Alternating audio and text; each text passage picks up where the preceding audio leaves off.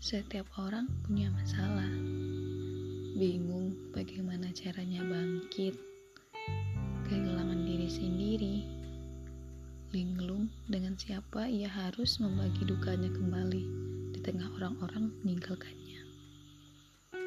Terus melangkah maju, iya, memang tidak mudah.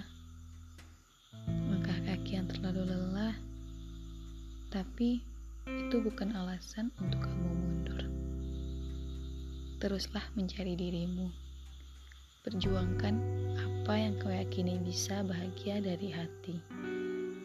Tak usah pedulikan orang yang membuatmu jatuh. Karena bahagiamu adalah satu hal yang patut kau raih. Lagi.